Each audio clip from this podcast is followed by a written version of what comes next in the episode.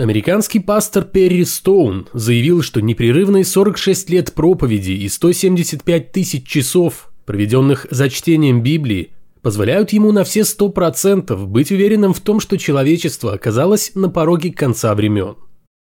Интересно, сможет кто-то из католиков или православных побить рекорд по длительности изучения священного писания и тем самым опровергнуть заявление пастора Стоуна о скором наступлении апокалипсиса? Ибо едва ли в церкви найдется много желающих того, чтобы библейское пророчество о страшном суде сбылось. Ведь в этом случае, если Бог будет судить людей именно так, как сказано в Писании, то доброй части верующих и священников рая не видать как собственных ушей. Это 329 выпуск атеистического дайджеста. Подкаста о том, что вера – дело личное, не государственное, а атеизм – норма жизни. Thank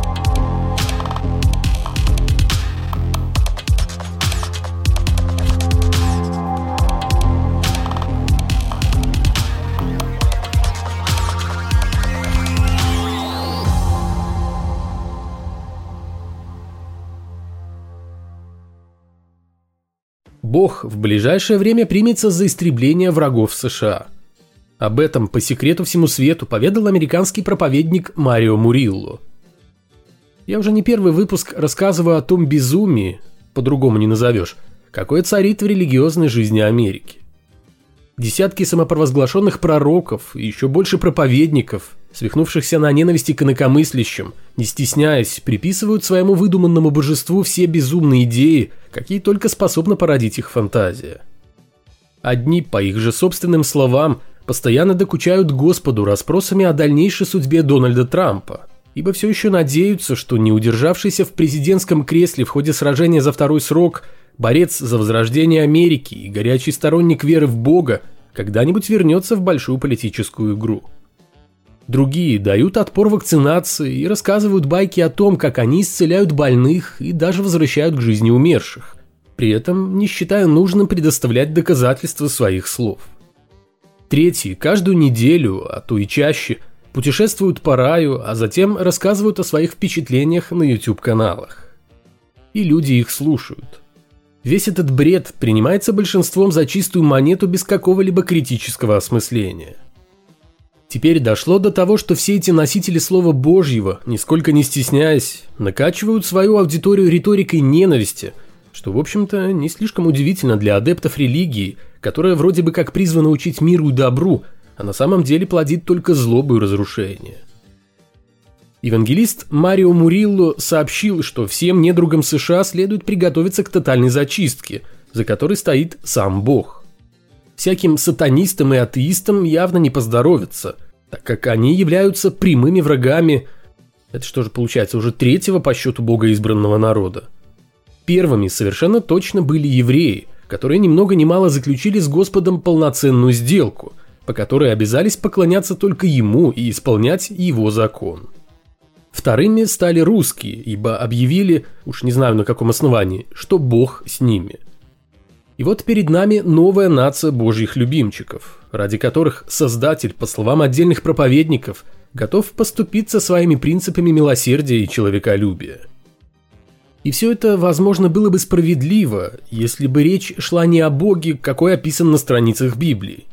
Злобном, мелочном, жестоком и коварном – но который в то же время не прочь представиться всемилостивым и всеблагим Творцом Вселенной. К счастью, этого ветхозаветного чудовища не существует, как в общем-то не существует и никакого другого бога. Ни о каком создателе у нас нет никаких объективных сведений, а вполне реальная возможность существования этого мира без Творца лишает нас необходимости выдумывать всемогущее существо для того, чтобы мы могли жить и объяснить появление всего, что нас окружает. Плохо только то, что горстка адекватных людей остается на земле один на один с религиозными фанатиками вроде Марио Мурилла и ему подобных. Не самыми лучшими новостями могут похвастаться белорусские служители культа. Филиал РПЦ испытывает серьезные проблемы.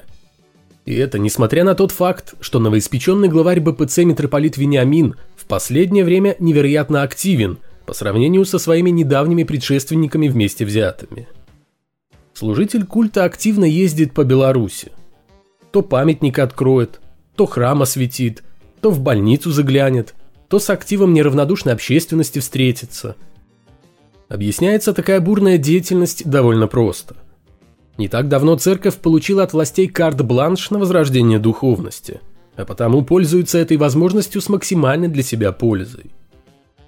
Духовное турне Вениамина определенно призвано поднять с колен подорванный в последнее время авторитет церкви и прочно поставить его на ноги. И получается, это пока что из рук вон плохо. В семинариях фиксируется большой недобор будущих попов. Согласно данным, озвученным Синодом БПЦ, в 2019 году в церковные учебные заведения поступило 459 человек, а в 2021 только 250. Таким образом, только за один год молодежь резко изменила свое отношение к церкви, предпочтя профессии священника что-то другое. О причинах такого резкого падения интереса к семинариям можно долго ломать голову. Кто-то считает, что всему виной отход от веры. Другие, что кризис внутри религиозной организации в целом, приводя в пример католическую Польшу, где число духовных абитуриентов за последнее время сократилось на 15%. Третьи склонны связывать трудности БПЦ с ее тесным сотрудничеством с государством. Думаю, как обычно, проблема многогранна и имеет сразу несколько причин, гармонично дополняющих одна другую. Но ясно одно. Если в церкви не в состоянии привлечь в свои ряды новых служителей культа, то что говорить о простых овцах Христовых? Мы являемся свидетелями постепенного заката церкви, которая уже давно страдает богословской импотенцией ибо не в силах приспособить явно устаревшие религиозные выкладки двухтысячелетней давности к вызовам современности. Все больше вопросов к церкви возникают у все большего количества людей. И поскольку внятных ответов религиозная организация дать не может, потому что все ее знание основано на слепой вере, она с каждым годом будет все глубже тонуть в болоте накапливающихся проблем и трудностей. Первый тревожный звонок для служителей культа уже прозвенел – уже не так часто, как в первое тысячелетие существования христианства, преданные поклонники Иисуса отправляются на кладбище в поисках новых реликвий. Речь о мощах святых, этом ценном религиозном ископаемом ресурсе, который, к большому сожалению служителей культа, хоть по сути и обладает свойством к возобновлению, но скорость этого возобновления отнюдь не такая, какая хотелось бы представителям церкви. Новостей о том, что где-то нашли новые, доселе неизвестные кости того или иного святого, или даже кандидата в святые, с каждым годом становится все меньше. Понятное дело, что в 21 веке уже не скажешь, что где-то на пыльном чердаке внезапно нашлась очередная голова Иоанна Крестителя или 41 по счету позвонок Спиридона Тремифунского.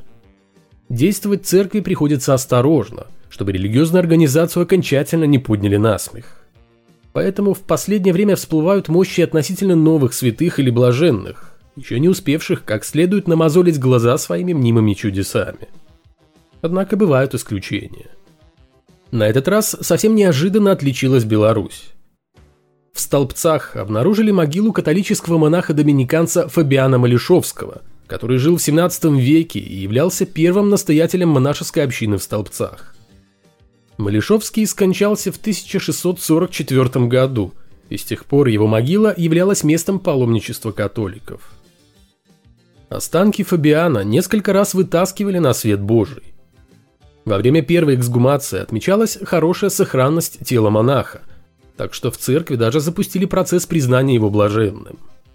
Однако потом случилась революция, затем Вторая мировая война – по окончанию которой в 50-х годах костел в Столбцах, в подземелье которого покоилось тело Малишовского, взорвали. Уже в наши дни в церкви, видимо, расценили, что умерший монах принесет больше пользы не в виде костей, которые сегодня покоятся неизвестно где, а святых мощей, мобильной реликвии, которая может находиться в храме, а может и отправиться в духовное турне. Чего, конечно, не сделаешь с могилой.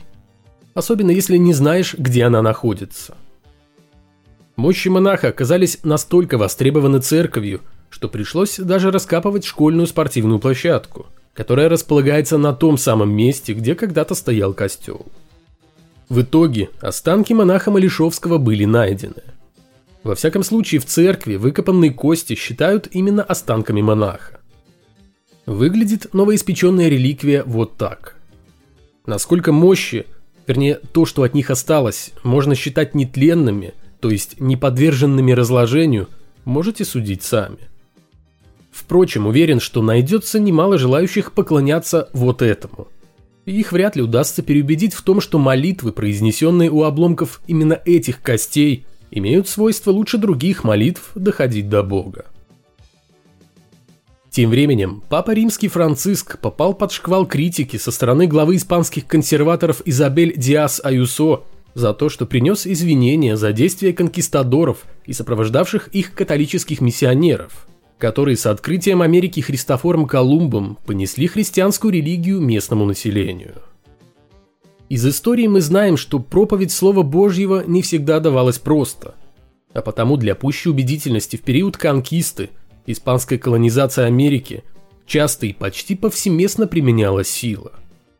Индейцев казнили, они гибли от завезенных европейцами инфекционных болезней, некоторые народы вымерли полностью, в результате чего численность местного населения сократилась в 16 раз. В конечном итоге испанцы оставили лишь руины от веками создававшейся индейцами культуры, и на ее обломках водрузили христианский крест – поскольку искренне верили в то, что несут цивилизацию неотесанным аборигенам-язычникам. Папа Франциск уже не первый год, в том числе и во время поездок по Латинской Америке, кается за грехи участвовавших в конкисте католиков. Последний раз небогоугодные деяния верующих глава Ватикана упомянул в письме, адресованном епископам Мексики и приуроченном к 200-летию независимости страны. В документе Франциск отметил, что в истории церкви есть и светлые, и темные стороны, а взгляд в прошлое обязательно предполагает процесс очищения и освобождения памяти, признание очень болезненных ошибок, совершенных в прошлом. Таким образом, папа в очередной раз обратил внимание на грехи католической церкви в Мексике, что вызвало жесткую критику со стороны Изабель Диас Аюсо, ярой сторонницы консервативных взглядов – славящийся своими неоднозначными, а порой и вовсе скандальными высказываниями. Аюсо заявила, что удивлена тем, как папа, католик, говорящий по-испански, отзывается о наших великих предках, которые фактически принесли испанский язык и католицизм через религиозные миссии, а с ними цивилизацию и свободу на американский континент. В представлении Аюсо во время конкисты происходило слияние и взаимообогащение культур с установлением плодотворных и прочных связей через Атлантику. А в августе этого года испанская консервативная партия отметила, что пять столетий назад Испании удалось освободить миллионы людей от кровавого режима и террора ацтеков. Нет ничего удивительного в том, что историю трактуют по-разному. Однако то, что страдания одних представляются другими как величайшее благо для пострадавших, это определенно нездоровая тенденция, усиливающаяся еще и прочной опорой на религиозные ценности.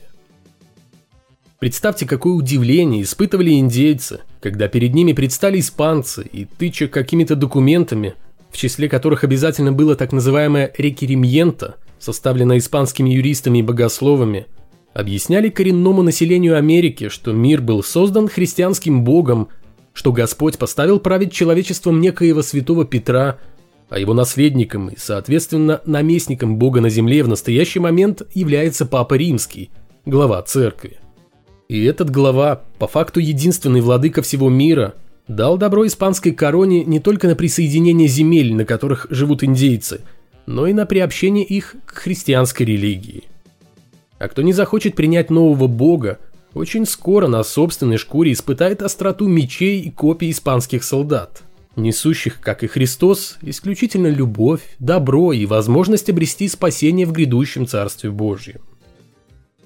Просто развлечение ради, а еще и в назидание остальным, христиане вешали за раз по 13 индейцев, в честь 12 апостолов и самого Христа. Надеюсь, Бог по достоинству оценил такую жертву. На удиравших в леса аборигенов испанцы спускали собак, которые рвали беглецов на части – тоже надо думать во славу Христа. Теоретики справедливой войны против индейцев, конечно же, объясняли целесообразность насилия, ссылаясь при этом на Библию, где Бог завещал евреям уничтожать врагов. В итоге завоеватели принесли индейцам не только новую культуру и язык, но еще и разрушение, смерть, пытки, рабство, унижение, а также католическую веру и инквизицию, которая на тот момент вовсю жгла костры у себя на родине в Испании. Конкиста, уверенно шедшая по Америке с мечом и крестом наперевес, одна из позорных страниц истории католической церкви. Так что неудивительно, что пытающийся восстановить заметно пошатнувшийся в последнее время церковный авторитет папа на каждом углу вынужден извиняться за грехи своих предшественников. Так что же важнее – Нести миру христианскую веру, не оглядываясь на способы и результаты, или принести извинения, пусть и несколько запоздалые, за то, что христианизация населения Нового Света сопровождалась в том числе и уничтожением людей, которых первоначально из-за людей-то не считали. Полагаю, папа, был он искренен или не очень, сделал весьма полезную вещь для религиозной организации. А вот отдельные последователи Христа в очередной раз продемонстрировали свою истинную сущность, доказав, что ради своего мнимого бога готовы пожертвовать жизнями и судьбами целых народов. Не говоря уже о чужой культуре, которую попавшие в Америку христиане безжалостно истребляли, при этом полагая, что тем самым делают доброе дело. Хотя христианский бог не более реален, чем те боги, которые к настоящему моменту мертвы – оказались на свалке истории за ненадобностью, в том числе и благодаря активным действиям церкви. Впрочем, когда церковь объявляет, что делает для кого-то что-то хорошее, так и знай, проблем не оберешься. Не так давно у Ватикана появилась еще одна причина для головной боли. Всплывшие на поверхность факты жестокого обращения представителей церкви с детьми коренных народов Канады – в ходе государственной программы принудительной ассимиляции, остановленной лишь в 1998 году. На данный момент обнаружено несколько тайных массовых захоронений детей и подростков на территориях католических школ. А там ведь всего-навсего несли аборигенам цивилизацию в виде христианской религии. Ну а если в ходе реализации столь благой цели попутно погибли тысячи детей, кому в церкви сейчас есть до этого дело? Древние евреи верили, что в мире, созданном Богом, Бал почему-то правят силы зла. Но это самое логичное объяснение, какое только могли придумать верующие в попытках объяснить одновременное существование и всемилостивого Бога, и тех страданий, которые испытывают люди. Собственно, из-за темных сил и происходят всяческие катаклизмы, войны, неурожаи и прочие бедствия. Однако, как полагали иудеи, рано или поздно это безобразие прекратится – ибо явится Бог и одолеет дьявола и его прихвостней. Предшествовать явлению Господа, как считалось, будут самые ужасные вещи, какие только можно вообразить. В первые годы нашей эры евреи полагали, что сложившаяся тогда для них ситуация просто хуже некуда, а потому ждали явления Господа со дня на день. Такое же скорое наступление апокалипсиса обещал Иисус. Однако с его возвращением на землю, как мы знаем, возникли большие проблемы – Интересно, что бы сказали иудеи-современники Христа, которые считали, что хуже уже быть не может, но так и не дождавшиеся Бога, если бы узнали, что совсем скоро одни верующие будут воевать с другими верующими из-за того, что те неправильно понимают религиозное учение, станут пытать и сжигать на кострах всех, кто даст хоть малейший повод подозревать их в сговоре с сатаной, придумают изощренные пытки, создадут газовые камеры и поставят на поток уничтожения себе подобных.